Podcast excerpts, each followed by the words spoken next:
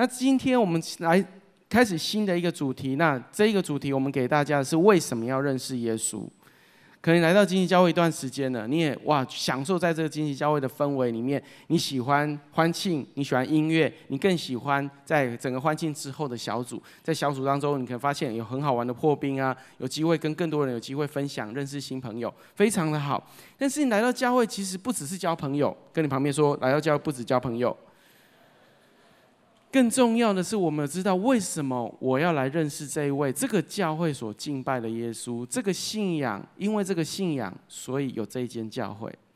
所以惊奇教会，我们所在这里每一个礼拜，我们的目标非常明确。不管我们所唱的诗歌，不管我们所分享的在这里分享的每一个信息，最终都会带到耶稣基督这一个人。也就是我们所口中所讲的这位爱我们的上帝。那这位神为什么对我们来说这么重要？有没有人知道现在全世界基督徒人口大概是多少？啊、嗯，有点难。全世界现在有多少人口？好了，有没有知道？七十五、七十六亿。OK，我这两天在查询，哇，之前好像哇，之前我还停留在七十亿人口，现在已经来到快七十六亿的人口。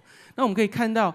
其实基督徒的比例，原来基督信仰在全世界来说，还是人口占人口数是最多的。OK，这里讲到广义，那基督徒我们相信相信耶稣的这一个信仰，包括天主教，包括东正教，甚至呃可能有一些他们认为他们是基督信仰的，可能我们还不是比较不熟悉。这个我们讲作是广泛的基督徒人口。那现在基督徒人口呢？预估差不多，差不多二十五亿。OK，这个数字呢，我在不同的地方查到都有一些浮动，所以有一些人可能跟我查到这数字，我会觉得诶，有点差异哦。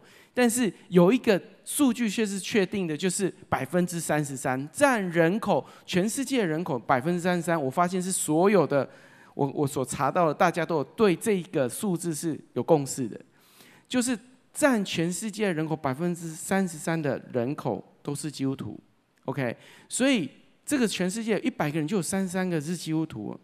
那每一年从去年到二零一八到二零一九增长比例是零点九。那我们看到全世界，我们常常讲全世界三大宗教，其实穆斯林是第二，你有发现吗？OK，穆斯林的占全世界人口多少？百分之二十四，其实是非常多的，而且它的增长比例是所有中最高的，二点四。我发现他们其实不是传哦，他们不是用传教的方式，他们是用生的。我们知道穆斯林他们都是可以有一些是可以娶很多老婆，所以他们都用生的哈。当然，他们也不断的建立他们的会堂，在不同的国家，他们不断的在欧洲这边扩张的速度是非常快的。再就是印度教，我们都以为佛教人口是非常多，但是其实我们可以看到印度教人口比例也是非常大，有占十亿哦，全世界有十亿。因为我想说，哎，印度现在十亿人口不会。每一个人都是印度教吧，哈，所以其实印度教也其实占世界的比例是非常，所以这前三名是全世界的三大宗教，那再来我们才看到的是佛教徒，甚至是比较一般的民间信仰，OK，再来是新兴宗教、锡克教、犹太教，或是没有特定的宗教信仰，所以我们可以看到全世界现在至少有二十五亿的基督徒。非常多，非常庞大。我们看到，那我们可以看到，那全世界的比例，哈，基督徒比例到底是多少？在每一个呃五大洲，OK，好，我们可以看到亚洲、非洲、欧洲，OK，拉丁美洲、北美跟大洋洲。那我们可以看到，其实，在亚洲的基督徒比例是低的，只有百分之九。你有发现吗？OK，那。增长但速度也是最慢，但是我们可以看到说，但最慢是大洋洲了哈。那但是我们可以看到说，其实包括呃，不管是北美洲，我们都不用讲了哈。大部分然后拉丁美洲也是非常增长速度是非常快的。在欧洲、非洲，我们知道非洲的布道会都是几亿人口在参加，然后几百万、几百万人在信主的。所以我们可以跟你旁边说，亚洲还有很多成长的空间。所以当我看到这个数字的时候，我有点惊讶，我以为。啊、其实基督徒比例在亚洲已经大幅成长了，但是我在猜这里面的很多的数字是不包含中国大陆，包括我们刚才看到那个全世界的比较大的，像二十五呃二十五亿人口，我在怀疑其实呃，大陆的人口不只是大部分，他们官方说法是两亿哦，但是我相信其实是比两亿更多的哈。那我们相信说亚洲是数字也许比我们想象还要多，只是没有办法很精细的去算。我们可以看到为什么我们要认识这位耶稣？这位耶稣影响这个世界，我们可以看到，因为信靠他的、认识他的、想要来。接受他成为他个人的上帝的这个信仰，占全世界比例是高的。那我们看接下来看基督教到底怎么改变这个世界的历史？哈，你知道很多时候我们可以从教育，美国最早一百二十三所大学，除了宾州大学以外，都是基督教大学。其实这些大学最早的目的是要训练传道人、训练牧师的。OK，所以这些大学大部分是以神学院开始。早期的美国，包括哈佛，包括普林斯顿，我们非常熟悉这些知名的大学，耶鲁大学，全部他们到今天都还有神学院，因为他们一开始创校的目的是要建立一个非常棒的神学院系统，来建造一些啊基督教的传道人跟牧师。那我们可以看到，二十世纪初，在非基督教国家，例如中国、印度，OK，四字人口占全世，我们可以看到这个人口比例是零到二十二 percent。然后在天主教地方呢，四字人口四十到六十，而在基督教地区呢，我们可以看到四字人口比例是非常高的。所以我们可以看见，这个信仰所基督教信仰所带来的是帮助人口在认识、在教育上面是很大提升的。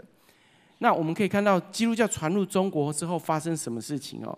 积极的兴办学校，OK，我们看到初从啊小学，OK，初小就有五千多间，OK，高中小学就有五千多间，然后中学，OK，就有两百多间，然后大专院校二十八所，OK，师范学院、神学院、职业学校。还有，我看到全国一百呃十三所，总共有著名的大学，都是因为基督教创办的这些学校。我们可以看到，基督教在创办这些教育是非常重要。包括你们知道，最早的女子中学在今天的淡水真理大学，呃，前身是女子学校，也是马街这个时候开始的哈。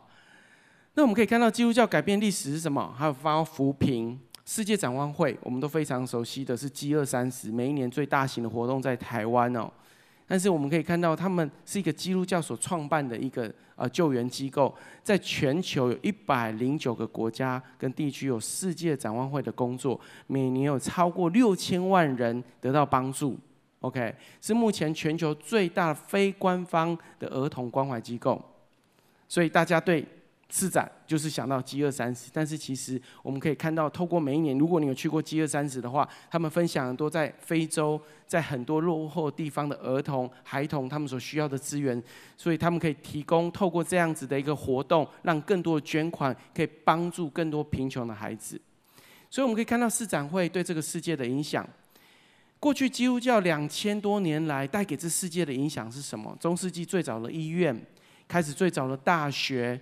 因为现代的科学废弃废除了奴隶制，我们可以知道，啊、呃，我们可以知道很多，包括在美国，好，南北战争促进了很多，呃，让更多人有机会可以认识字，然后接受教育，包括议会制的政府，特别是美国的经验经验，或是政政权啊、呃、这方面的提升，公民自由，OK，人权，好，提升资本主义跟自由企业，哥伦布发现新大陆，OK，我们知道美国。妇女的地位提升，OK，包括爱心或是慈善公益的更高的标准，OK，教化许多、呃、文明人跟未开发之文明的，我们看到许多的创作艺术也慢慢的被提升跟开启。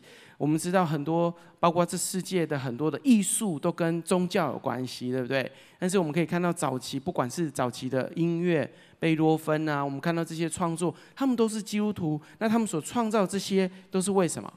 都是为了敬拜上帝。OK，好，我们看到联合国曾经做过一个盖洛普，透过盖盖洛普这样做过一个调查，近三百年间有三百位最著名的科学家，他们是不是相信有神？OK，信仰不明的有三十八位，不相信神的只有二十，占总数的七点六 percent，但是相信神的。总共占了九十二点四的 percent，OK，他们相信有神，OK，当然，大部分的里面的人都是是绝大部分是基督徒哦。那我们可以看到诺贝尔奖，诺贝尔奖相信有神的呢，占百分之九十三点二七，OK 是非常高比例的。相信神的伟大科学家，我们可以看到物理学家，OK，不管是牛顿啊、吼爱因斯坦啊，天文学家，我们看到电报之父，OK，发明无线电这些，他们都是基督徒，他们都相信耶稣基督这位神，OK。物理学家牛顿，好，我们非常知道牛顿，OK，那个苹果掉下来，只是他是手上拿着苹果，OK，好。在没有他讲过一句话，在没有物质的地方有什么呢？太阳与行星的引力从哪里来？宇宙万物为什么井然有序？动物的眼睛是根据光学原理的设计的吗？岂不是宇宙间有一位造物主吗？然而科学未能使我们立刻明白万物的起源。但这些引导我们归向万有的神面前。OK，其实，在人都还在探索这个世界，科学家不是发明这个很多的东西，他们反而是发现了原来这个世界的井然有序，这个世界有很多美好的事物，一定是有一位创造者，一定有个造物的专家，是把使这个世界的所有的一切放在一起。而把人可以放在这个当中来治理这个世界。我们对爱迪生非常熟悉哦，他一生有两千多种发明。但是当记者问到他说：“你最大的发现是什么？”他说：“我发现耶稣是人类的救世主。”他是个基督徒，他非常爱主。我们看到，我们以为这些科学家他们找寻到很多的知识。他们发现也明白了这世界很多的定律，甚至不管是物理，不管是化学，我们当我们在推崇这些科学家，当他们有非常有能力的在帮助这个世界跟科学界能够去明白很多东西的一些道理的时候，更重要的是，他们选择更多的相信，原来这世界人只是在这个当中的一部分而已，而神是这个世界的设计者。德国科学家，OK，伦琴，他这里有很好玩哦，他是第一位诺贝尔物理学家得奖的。那他自己在发现，我们都知道 X 光，对不对？我们去到医院，如果有些时候医生要做一些诊断的时候，要知道你骨头有没有断，或是你的器官有没有出问题的时候，会给你照个 X 光。你知道这个 X 怎么来的吗？原来是 Christos，OK，这个希腊文“基督”这个字，因为他是基督徒，所以他用希腊文的这个 X。OK，把它称为 X 光，叫做耶稣之光。OK，所以以后你去照 X 光的时候，你说：“哎，OK，我去照个 OK，去照基督之光啊。”OK，好，也不能常照，OK，好吗？OK，X 光不能常照，说我要去多照点基督之光。OK，好。原来发现发明这知道 X 光的这一个人，他为了纪念。耶稣基督这个基督这个希腊文，OK，这个名字，Christos，他把这个 X 拿来我们现在所在医院常用的 X 光。我们看到这些科学家非常的清楚，人类只是这世界上非常渺小、渺小、再渺小不过的。而这位神，他创造了宇宙万物，他让人可以享受这世界的一切的美好。彭蒙惠博士。我们对 ORTV 空中英语教室不陌生，在台湾已经非常多年了。在我那个年代，小时候你要学英文，一个最重要的管道就是透过空中英语。那那个年代，我们不是看电视，我们是听广播。不管是每一天早上六点半的广播，是晚上很晚，ORTV 这边他们就会透过广播来教我们怎么样学英文，讲 English，OK。在那过程当中，很对，很多我们这个年代的人，就是你学英文不用钱的方式，就是透过这。那你知道吗？彭蒙惠是一个宣教师，他非常小就来到台湾，然后他本来去到中国，但是来到台湾，一来到台湾，他现在已经八十几岁，他仍然不断的在祝福台湾这个地方。我们看到美国教会，包括今天的 CCF，我们看到很多家扶中心针对儿童，我们看到很多的照顾，都是因为基督教这样子的一个看见，他们愿意选择透过机构来帮助这世界许多有需要的人。为什么我分享这么多有关基督教影响这个世界？我自己出生在彰化基督教医院。从来不会觉得，哎，我跟基督教有什么很直接的关系。但是当我长大了，我妈妈告诉我说，哦，你知道吗？以前你是彰化基督教医院生的，才会发现，哇，基督教其实很在我很小的时候就进到我们的生活跟甚至我们生命当中。台湾最棒的医疗，包括我们所熟悉的马街，包括彰基，包括嘉基，包括很多嗯圣母医院，这些都是跟基督信仰有很直接的关系的。那我们可以看见，上帝真的差派很多宣教士去到很多地方，让很多人带着爱心去到很多落后的地方去帮助人。第一个标题，我想给大家的是：为什么我们需要认识耶稣？因为耶稣改变这个世界，这个世界因为这一位神透过他的信徒，或是我们讲的神的百姓，间接的影响这个世界，让我们今天可以坐在这里。你知道，你今天会坐在这里，当我们唱着诗歌，当你坐在这里听这一篇讲道的时候，因为耶稣基督。因为曾经在一百五十年前，有人把福音传带到台湾来，在台湾建立了教会。那这个教会不断的拓展、传扬福音，到最后有机会传给一群年轻人，他们建立了假期之声。惊奇假期之声成为福音使命团，到最后他们建立了惊奇教会。我们可以看到，我们都是因为。当初耶稣基督带领那十二位门徒，带领那十二个使徒，让他们可以跟随耶稣基督三年半。那这三年半，在耶稣基督从死里复活升天之后，这十二个使徒没有继续说啊，算了，我们回去做我们自己的工作好了。算了，我们不要再做什么了，因为我们的上帝已经，我们的救主、我们的师傅、我们的老师回到上帝那里去了，所以我们就放下我们跟随他的这三年半所有的记忆，然后把它变成回忆就好了。甚至只是好像人生的一个片段的时刻，没有。这十二个人在那三年半跟耶稣基督生活之后，那改变他们生命，产生极大的影响，让他们带着一个极大的使命，去完成耶稣基督所托付他们的工作。因为那十二个人的顺服，所以你我今天坐在这个教堂里面。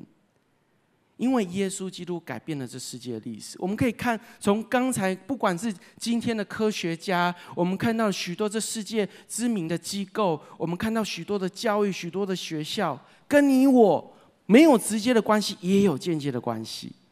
就像我出生在一个基督教医院一样，所以你知道吗？当我的后来，呃，我其实我，呃，帮我生我的那一个医生，他现在还住在加拿大。在他常常回来，他也参加我的婚礼。然后后来他本来是个天主教徒，后来成为一个基督徒。你知道我在跟他分享说，哇，他的生命因为耶稣基督而产生极大的改变。后来他知道我从佛教徒，我们从一个佛教家庭变成基督教家庭的时候，他非常的感动。他说他怎么样没有想到，一个当年他生的一个孩子，今天可以成为一位牧师。我们可以看到，他不止改变了人类，还改变你我的生活环境。那耶稣基督当时他邀请他的门徒做一件事情，我们请念这段经文来，请我猜你们去，如同羊进入狼群，所以你们要灵巧像蛇，寻良像鸽子。耶稣告诉他的门徒说：“我要把你们差出去，不只是你们跟着我一起学习，学习我的样式，明白我的思想，更重要的是你们要去，你们要出去去影响这个世界。”就像我把一个羔羊进到狼群，我们都知道，很多时候这个世界是险恶的。如果我们看今天的新闻，我们看到今天很多的问题，看到不管是我们说的，不管是教育，不管是社会，不管是很多事情，我们都可以看到，其实社会世界是有很多黑暗面的。所以耶稣在这里告诉他门徒说：“我要把你们拆出去，就像羊，一只绵羊。请问绵羊进到狼群会怎么样？通常是会怎样？会变成食物吧？”变成狼的食物，对不对？可是耶稣在这里告诉他们说：“你们不要怕，你们要灵巧像蛇。我们知道蛇是非常会钻的，但是你们要驯良像鸽子。鸽子是会飞的，鸽子是其实是也是很有很机灵的。那我们可以看到，为什么耶稣可以告诉他们你可以这样做？耶稣在升天之前，给他的百给他的十二个门徒一个很重要的命令，我们一起来念我们非常熟悉的大使命来请。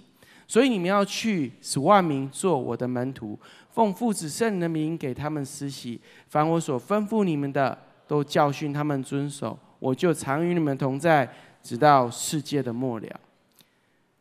因为这十二个使徒得到这个命令，得到这个讯息，他们就去做，他们就真的去，去发挥他们的影响力，在他们的城市，甚至去到不同的国家，甚至我们看到，因为这十二个使徒的愿意。我们看到医院被建立起来了，教会被建立起来了，学校被建立起来了，许多扶贫、许多帮助、许多弱势团体的机构被建立起来了。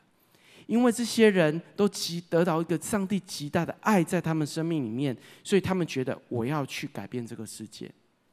所以这个世界为什么我们需要认识耶稣？因为今天他对这个世界影响力是非常大的。如果你要学习，你要知道，我要明白为什么这个人这么有影响力，即便他是两千年前在这个世界，对两千年后，他仍然不断的在诉说他的故事。许多人不断的在落后的地方、偏乡的地方，包括惊奇教会，去到柬埔寨，去到最落后的村庄里面，没水没电的地方，我们在那里建立学校，我们在那里开办中文学校，我们开始教育那些孩子怎么。什么是对的？教他们语言，帮助他们有一技之长。未来带他们长大成人之后，他们有机会用他们所学的语言去赚更多的钱，去祝福这个世界。所以我们可以看见，今天我们所要认识的这位耶稣，为什么你需要认识他？很重要的是，他不断的到今天还在改变历史。第二个标题我要给你的是，因为为什么我们需要认识耶稣？因为他是世人的榜样。这个人，或是我们说他是完全的人跟完全的神，他曾经在这地上生活了三十几年的时间，在这三十几年，他没有浪费他的时间。虽然他只在这地上三十几年，他所带出来的影响力是我们学习的榜样。为什么他愿意花三年半，花这三年半在十二个人的身上，这十二个人却可以改变今天的世界？这是我们所要学的，所以当我们不断的在学习领导学，这个世界不断的在提倡领导，包括我们可以知道，这个全世界现在最多书籍，每一年都几乎你到书局，不管是成品，不管是金石堂，你都可以看到许多书在讲领导学。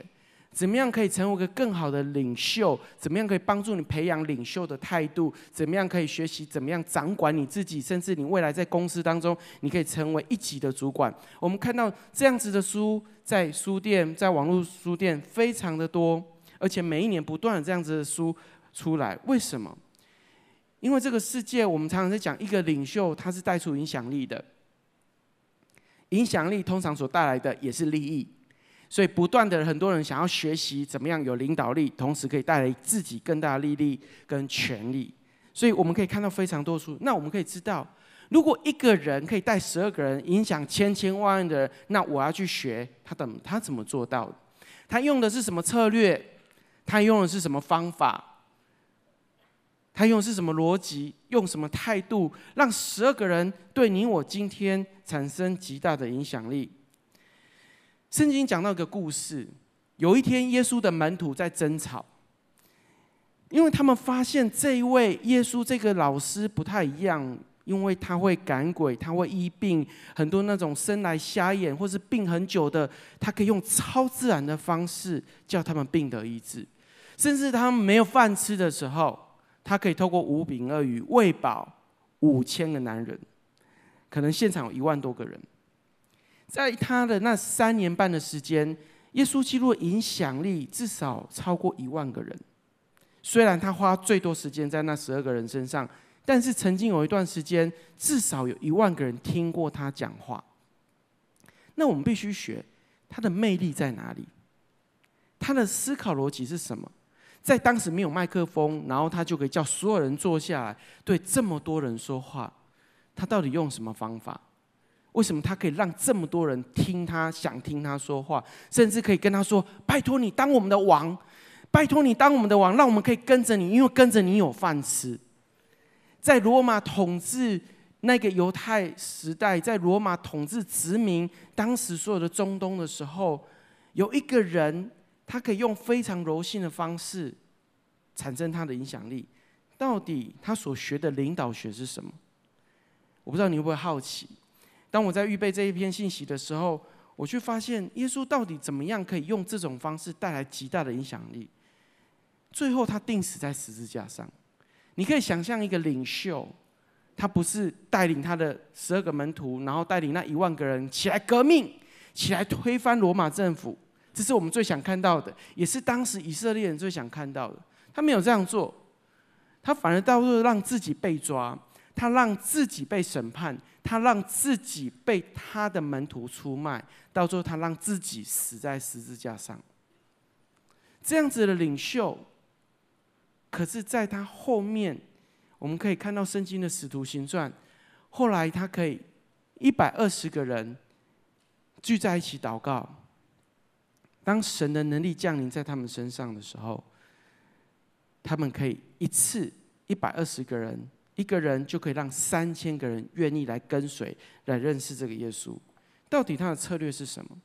所以，当耶稣的门徒在争吵谁要最大，我要当老大，或是你是老大，我是老大，谁是耶稣基督最重要的门徒的时候，耶稣说很重要的一件事情。他说：“我的最重要的榜样是什么？我要你们学的是什么？一起念这段经文来，请。正如人子来，乃是要服侍人，并且舍命做多人的赎价。”我们常常想，领袖就是我讲话你要听，我说什么你就要做，我去哪里你要跟着。我们认为的领袖领导学是用这种方式，可是耶稣不是。耶稣说什么？我来不是要被人服侍的，我乃是要服侍人。我是要做多人的赎价，我要成为榜样。所以当门徒在争谁为大的时候，耶稣对他们解释是什么？你要当领袖，你就要先当仆人。你要先学习成为帮助人的，所以他在这里立了一个典范。腓利比书二章七到八节，我们一起念这段经文来，请。成为人的样式，既有人的样子，就自己卑微，存心顺服，以至于死，死在十字架上。他取了奴仆的形象，在这里，这个意思是他选择让自己成为奴仆。我再次说。不是别人让他成为奴仆，是他自己做选择的。很多时候，我们都觉得说我们被迫做选择。我想要成为领袖哦，所以我不断的想要充裕我帮，让我自己更有知识，让我的专业度能够提升，让我在我各方面的领域上面受更好的装备，所以我可以在我的领域，在我的环境当中成为领袖。可是耶稣给我们一个典范是什么？一个榜样是什么？他说，在我要成为领袖之前，我故意。我愿意，我不是被迫，我要求我自己成为一个奴仆的形象。所以这个是后来我们知道非常有名的 Robert Greenleaf，他创造出他从在读圣经当中，他发现了仆人领导学。他发现我要成为领袖，最重要的是我要怎么样成为仆人。他认为真正的仆人领袖是凡事不求自己的益处。他认为作为一个属灵的领袖。必须第一个要先顺服，所以我们从这段圣经呢，可以来看耶稣成为我们最好的榜样。他可以带领这十二个人，甚至愿意跟随他的人来革命，把罗马政府推翻了。可是他没有这样做，他反而愿意顺服天父，在当下他认为天父要他做什么，他就做什么。所以同样的，他也要求跟随他的人说：“你要像我一样来服侍。”这世界上有许多有位分的人，很有地位的人，但是他们没有正面的影响力。许多人都是想要得到更高的地位，许多人想要成为领袖，目的不在于发挥他正面的影响力，反而是他想要得着那个地位，因为他知道权力可以带来金钱，可以带来极大的利益，而不是真的想要来服侍，想要来祝福更多的人。耶稣基督立下了一个仆人领导的风格。他道成了肉身，他愿意从那伟大的天上来到这世界，降生在马槽里，为门徒洗脚，他不断的身体力行的去实践很多的真理，他训练门徒，他花时间跟这十二个平凡人，甚至在他们当中有渔夫、有税吏、有专业知识的、有没有念过书的，耶稣花时间栽培他们，甚至耶稣也把能力给他们。他们说：“不止你看我做，你也去做我交办你做的事情，而且他相信他们会做得比他更好。”这是一个非常棒的领袖的一个态度，这是我们可以学习的。领袖不是所有全部的人眼光放在我身上就好了，而是我怎么样可以帮助你成为更强的人？我怎么样去扶持你？我怎么去栽培你？我常常以前常常跟我同工说，不是让所有的灯光照在你身上，你不要让只是想说，哎，我希望我很多的灯光让所有的人可以专注我。如果从圣经来看，仆人领导是什么？你去帮助别人，可以比你自己更强。就像耶稣说的：“你们要做比我更大的事。”所以，我们常常这是给我们不一样的一个成为领袖的观点。在这个世界上，因为有许多人跟随耶稣的领袖典范，所以我们可以看到，这世界相信他的有二十五亿的人口，他的影响力是非常大的。我们可以从约翰福音十三章，我归纳几个点。第一个，耶稣到底用什么方式来领导？第一个，我讲他是用爱。我念这一段经文给大家听，在约翰福音十三章一到三节。逾越节以前，耶稣知道自己离世归父的时间到了，所以他既然爱世间属自己的人，圣经告诉我们，他就爱他们到底。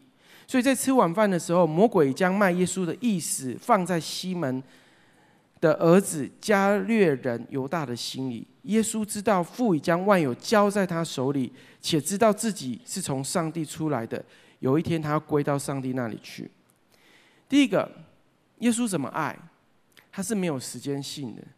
耶稣爱属他的人，就爱他们到底。耶稣的领导风格是他愿意做一个选择。今天我不管你爱我，或是你不不不爱我。甚至你选择背叛我，我都要义无反顾的爱你，我都要义无反顾的相信你。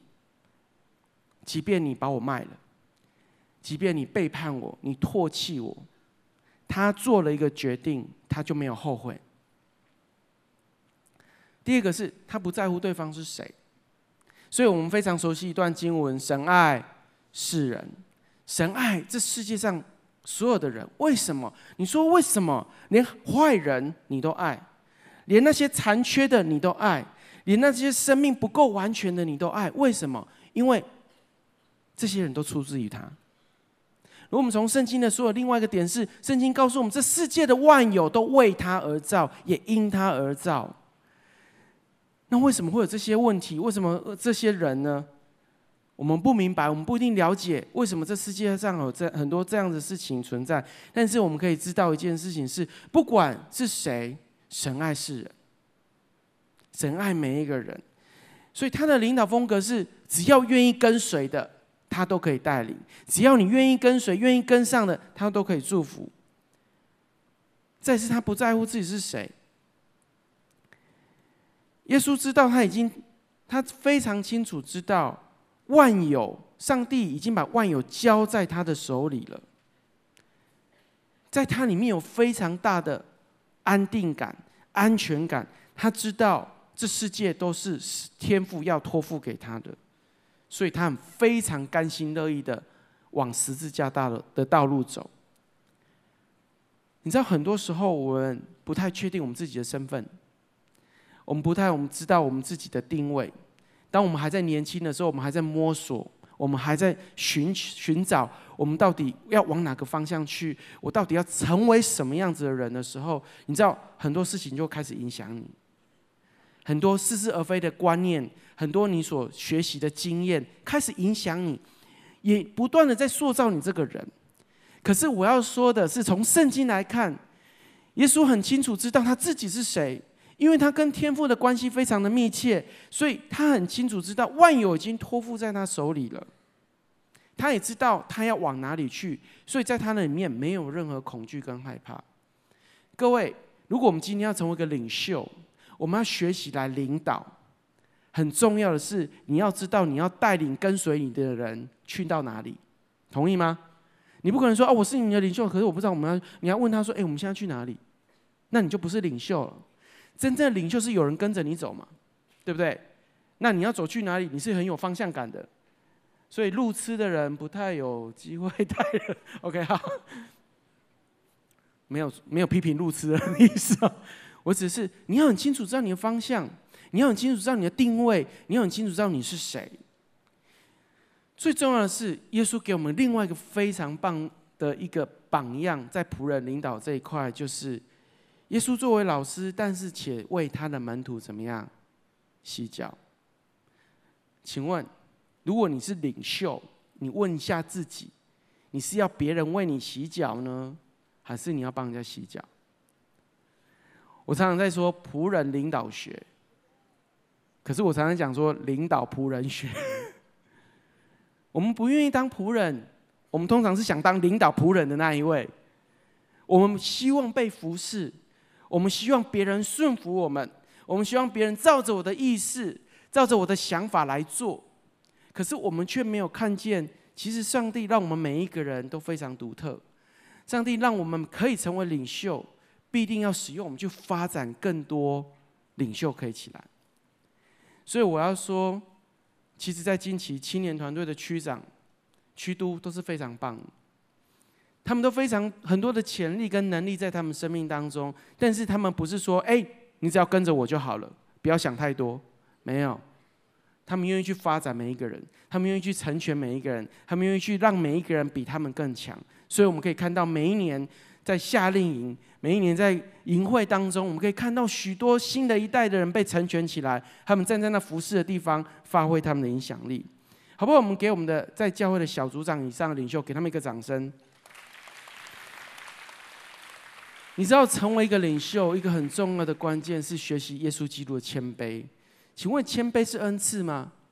是一个超自然的说，哦，我今天坐在这里，我做一个祷告，谦卑就临到我身上吗？不是。谦卑是要学习的，谦卑是要刻意的，谦卑是要愿意选择顺服，像耶稣基督一样，他虚己，选取取了奴仆的形象。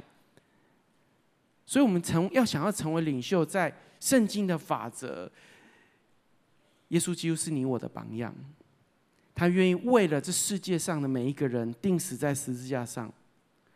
你看哦。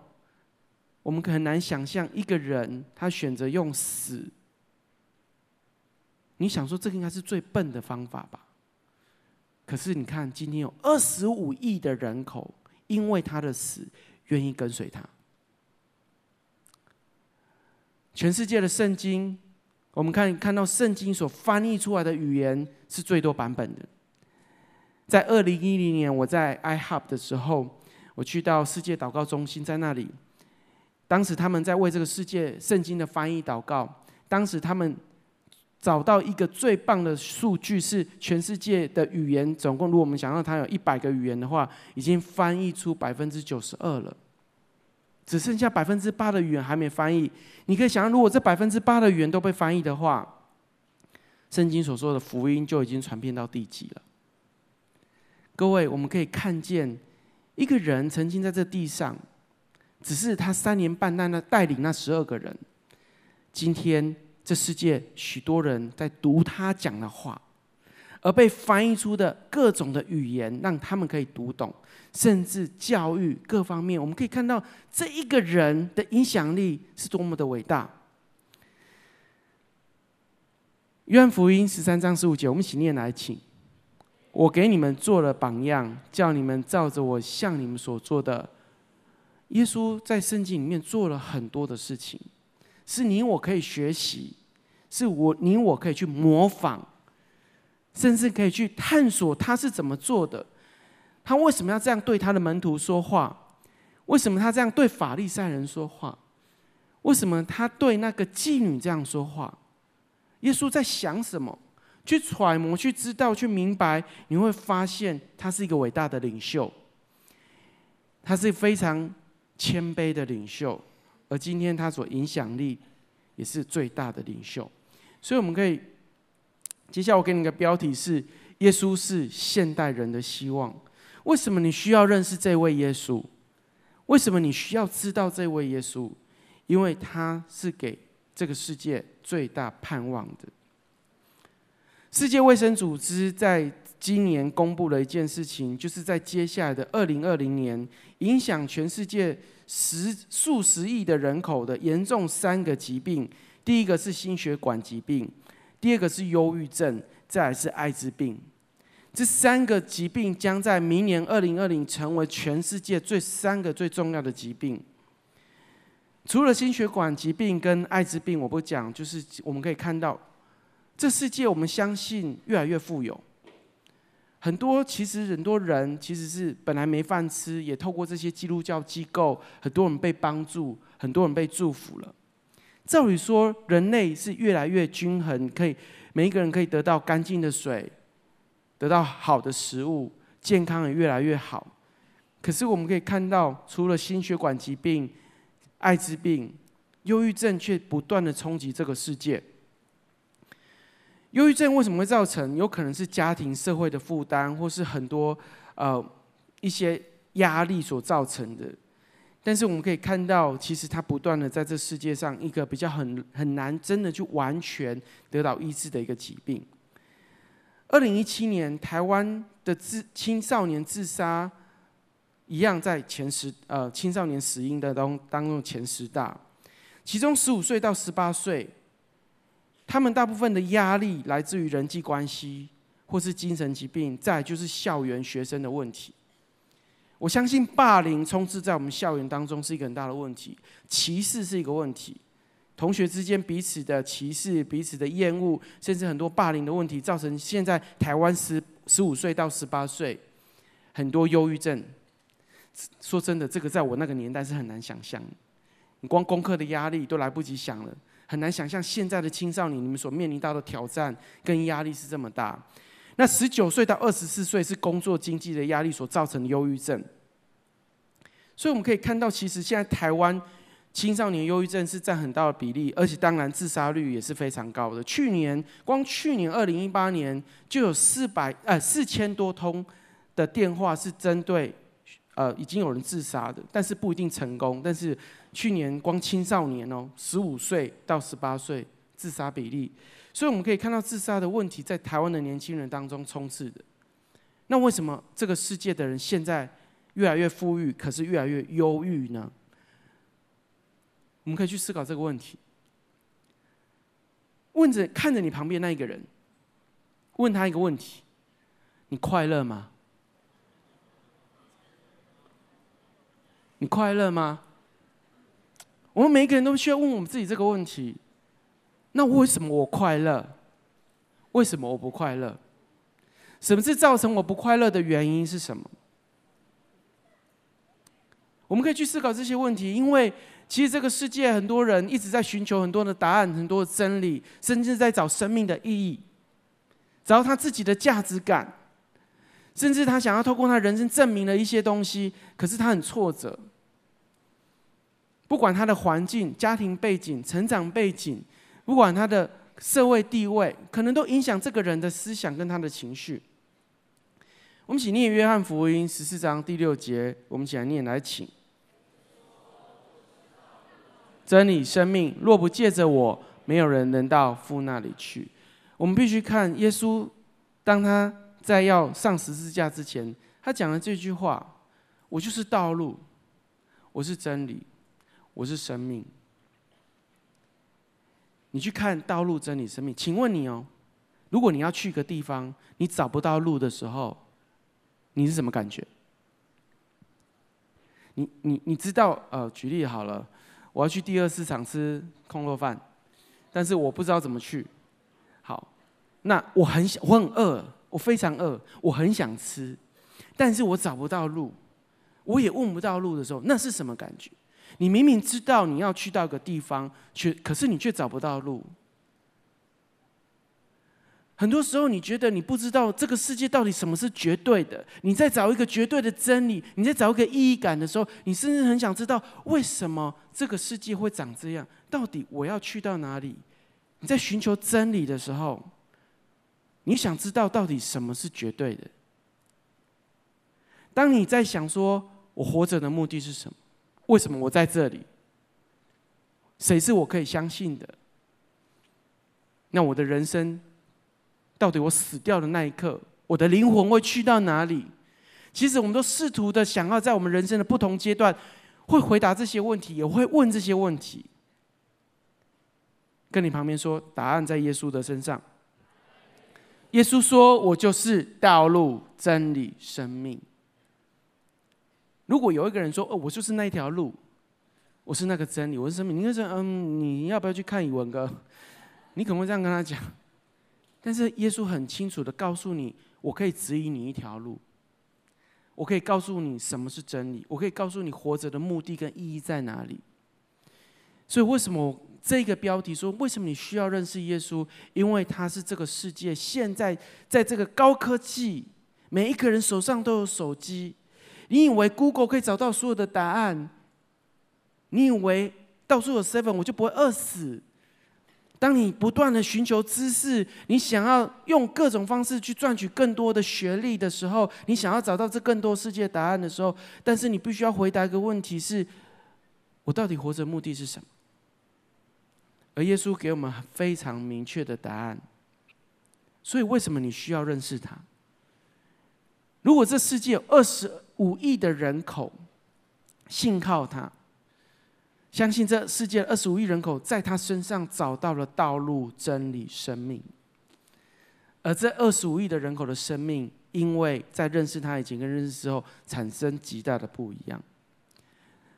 我们请念约翰福音八章十二节来，请耶稣又对众人说：“我是世界的光，跟从我的就不在黑暗里走，必要得着生命的光。”耶稣说：“我是世上的光。”我们都知道黑暗是什么感觉。我们都知道，其实我们看着香港现在的问题，我们可以看到没有自由是怎么样子。你看，离我们非常近，飞机一个半小时就到了。离飞机的这样一个半小时，我们可以看到，当他们失去自由的时候，他们为争取自由而 fight，那是什么感觉？当你进到一个很黑暗的房间里面的时候。你多么希望有灯让你开？耶稣说：“我是世界的光，在我里面没有任何黑暗，而且你要得着生命的光。你不再需要瞎子摸象，你不再需要一个人走在黑暗里面，因为这一位耶稣他带领你。这是我们每一个礼拜。”你花交通的时间来到这里聚集的一个很重要的目的，是因为你知道耶稣给你目的、意义、盼望。所以我鼓励你，也许在我们当中，你今天第一次来到教会，你透过营会开始过教会生活，你觉得在营会好嗨哦，你在这里找到一群很好的朋友。但是我要问你，你认识这位耶稣吗？他改变世界，他成为领袖的榜样。他是现在人的希望。我们一起来祷告。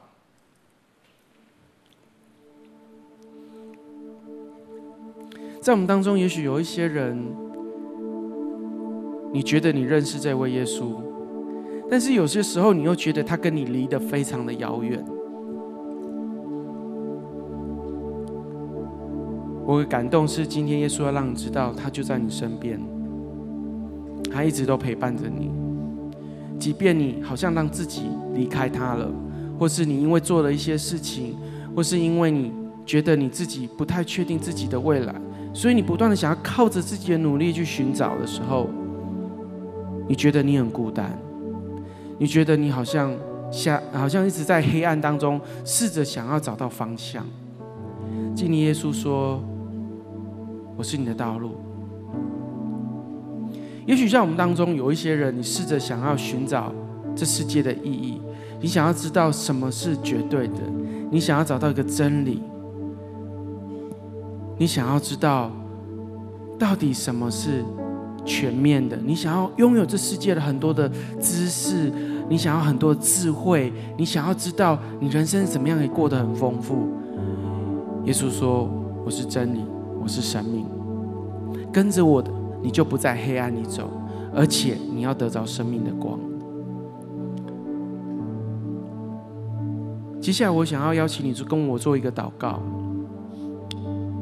如果你曾经离开神，你最近回来教会了，但是你还在找你的方向，或是你今天第一次来，你要做一个祷告，你希望邀请这个耶稣，这个影响全世界二十五亿的人口，这一个曾经让这个世界从没有教育到有教育。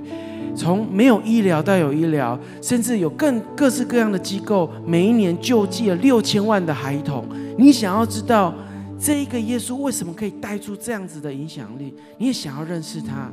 我要鼓励你，今天这个耶稣不只要让你认识他，而且他让你住在他的里面，他也要住在你的里面，好不好？我要做一个祷告，我邀请你跟我一起这样子祷告说：亲爱的耶稣。亲爱的耶稣在这个时候，在这个时候，我愿意打开我的心，我愿意打开我的心，邀请你进到我心中来，邀请你进到我心中来，做我的救主，做我的救主，以及生命的主宰，以及生命的主宰，饶恕我的过犯，饶恕我的过犯，洗净我的罪，洗净我的罪，耶稣，耶稣，让我认识你，让我认识你，让我知道你是谁，让我知道你是谁，帮助我。